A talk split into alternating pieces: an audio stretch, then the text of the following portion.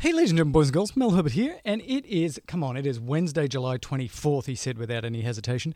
The big show, the large show, the grand show with the boys' show. Maybe tomorrow? Yeah, because uh, another technical difficulty we had is that EJ, who happens to be a rock star, was singing in London and is just coming back now. So back to New Zealand, that is, back to where her house is, not to where my house is. So uh, she is going to get that mastered and edited, and we'll get that out to you very, very soon. But in the meantime, you've just got me. I'm sorry to say. Hey, uh, have you heard about the uh, Hyundai's new Sonata Hybrid? Have you heard about it? So it's a Hyundai, and it's a hybrid. And you know what they're doing with this hybrid? They're sticking in a solar panel in the top of that thing. You know, we've talked about this before. The idea that you could put a solar panel on the top of the car or over all over the car, maybe one day. Um, and some people have been doing this. They've been doing it in prototypes, and uh, the Prius did it for a while.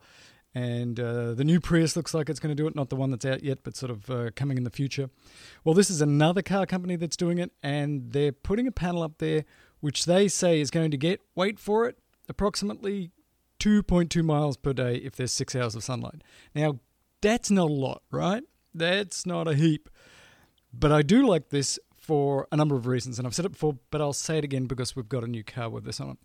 And that is, even if you're not going to use this to like drive around with, if you leave your car outside a lot and you've got battery management like you do in a Tesla, where it's sometimes cooling, sometimes heating, and doing stuff, that vampire drainage, along with other electronics that can drain the battery, would become a much less significant issue. This might be just big enough to make sure that if you parked your car with 300 miles in it and you came back in a week, it would have about 300 miles in it.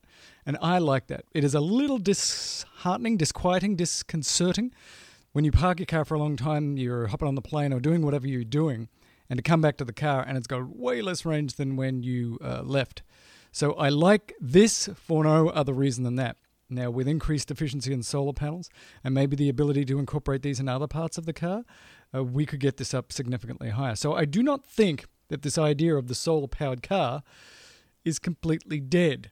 We just need a little bit of solar power, not, you know, 60 miles a day or 100 miles a day kind of. Just give me a bit, give me five or 10 miles, so that then things like battery drainage, the vampires, not so big a problem, you know? So uh, hats off to the Hyundai for chucking that puppy in there. And do you remember on yesterday's Elon Daily? I'm sure you do because it's really pretty interesting stuff when I'm talking. Let me tell you, whoo!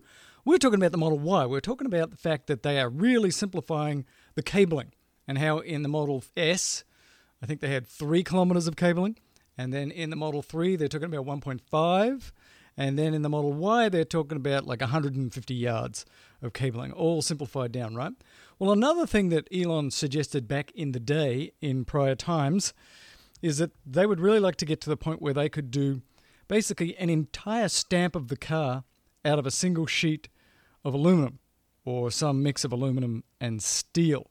So in the 3 and the S and everything, everything else, they've got lots of different parts. So if they could do one part, wouldn't that be amazing? Well, they just filed a patent for a gigantic stamping machine that can basically stamp an entire Model Y in one go, is what it sounds like.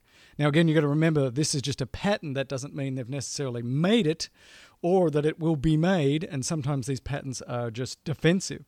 But if they can do this, this is another way to radically, incredibly reduce the cost and theoretically increase the speed of being able to produce Model Y. One gigantic stamp. Bing! And there is the uh, basically the bare bones of your Model Y. And then you go and throw in your cabling, stick some wheels and some electric motors on that, and you're done. Make one of these every 10 seconds. Oh, I'm not sure how fast you can make it, but that has got to be a huge stamping press to do this. But go check it out on Electrek and other places because it's uh, pretty interesting. But it's got to be large, huge, and grand. But boy, then the robots really could be building the cars, which again could be bad if you've got too many robots and not enough people. And then if the robot takes over and becomes sentient, now it's going to be able to crush us easily and make a car at the same time. So you've heard about SpaceX, right? You know about SpaceX, right? Why is SpaceX so much cheaper at putting stuff up into the uh, atmospheres than everybody else?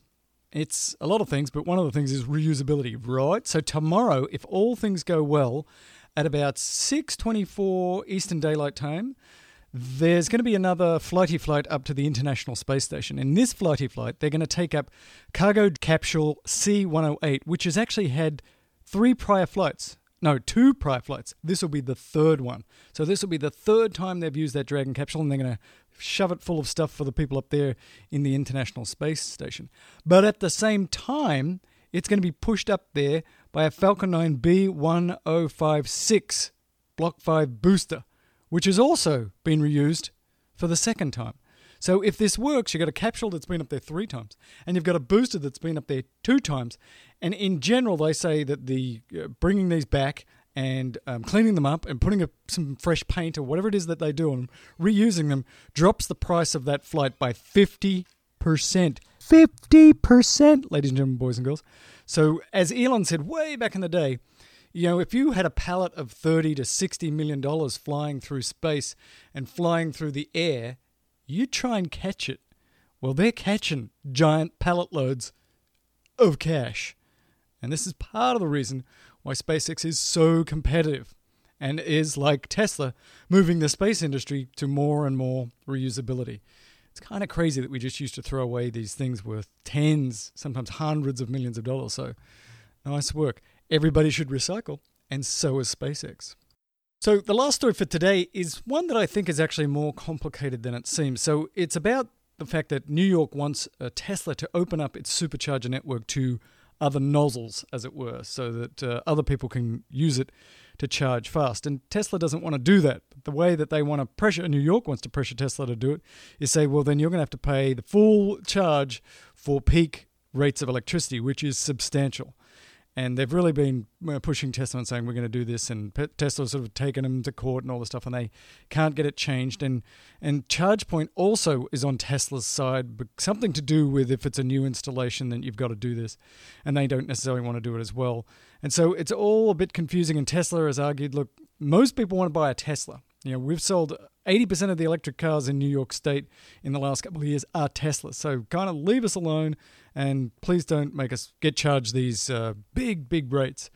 So I don't know what's going to happen here, but I think with Tesla having now V3, solar, and batteries, they're probably going to get away with uh, not having to deal with this if they install in all the New York areas solar panels and batteries with enough capacity to do this. They might be able to get away with most of these uh, charges. If they don't, you are going to see substantial increases in your supercharging during the busy times because I just don't see Tesla putting on a CCS and a CHAdeMO or whatever else uh, New York State wants. So if anybody knows more about this, then feel free to send me a note because uh, I'm not exactly sure the details on this, but it seems that there's some arguments to be made on both sides.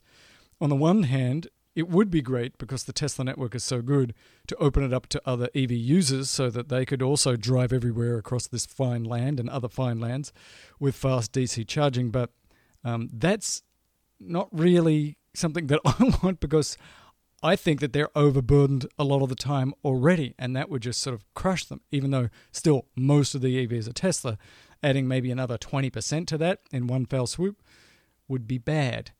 In general, though, I do think it would be way better if we had one really fast charging standard that everybody used.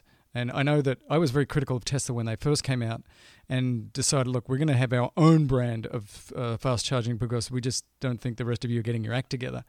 And that's been proven correct. They by far have the best supercharging, uh, the fast charging, and they have the best distribution of that charging. So I think they should get some love for having done that. And it's sort of the moat around which they can sell many more Teslas. And so the other good thing is that I think this will really push them. If this is not sort of just in New York, but in lots of other places, it'll push them to put in those solar panels and to use those big batteries because you do not want to be charged this extra amount. My name's Mel Herbert. The show is Elon Daily. It's part of Talking Tesla, and uh, we'll talk tomorrow.